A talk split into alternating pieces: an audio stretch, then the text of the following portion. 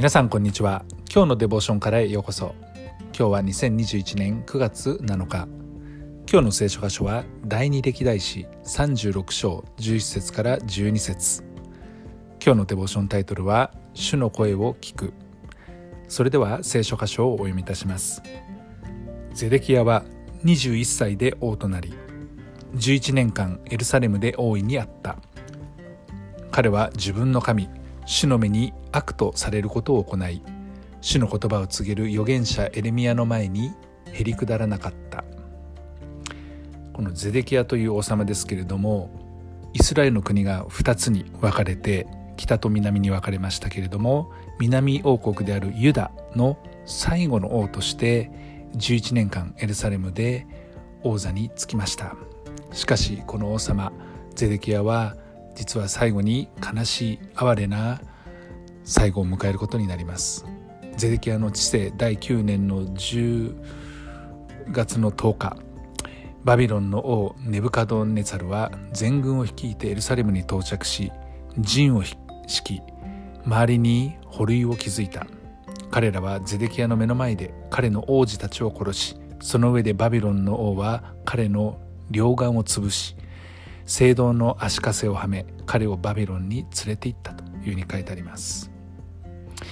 まあこのような悲しい出来事が起きたのもそもそもこのゼデキア王は自分の神イスラエルの民の神である主の目に悪とされることを行い続けたわけですね。神様は預言者を使わし特にエレミアを使わしてですね神の言葉を、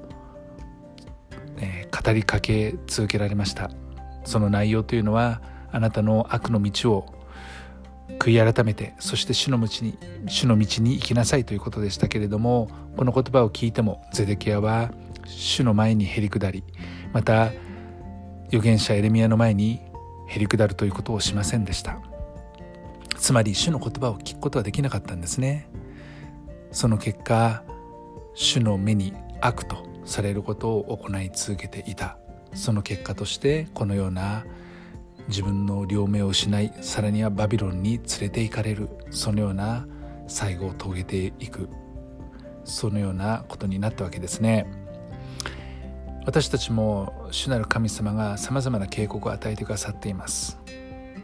その声主の声に耳を傾けるってことはとても大切なことです。私たちは神の言葉を伝える人またその言葉に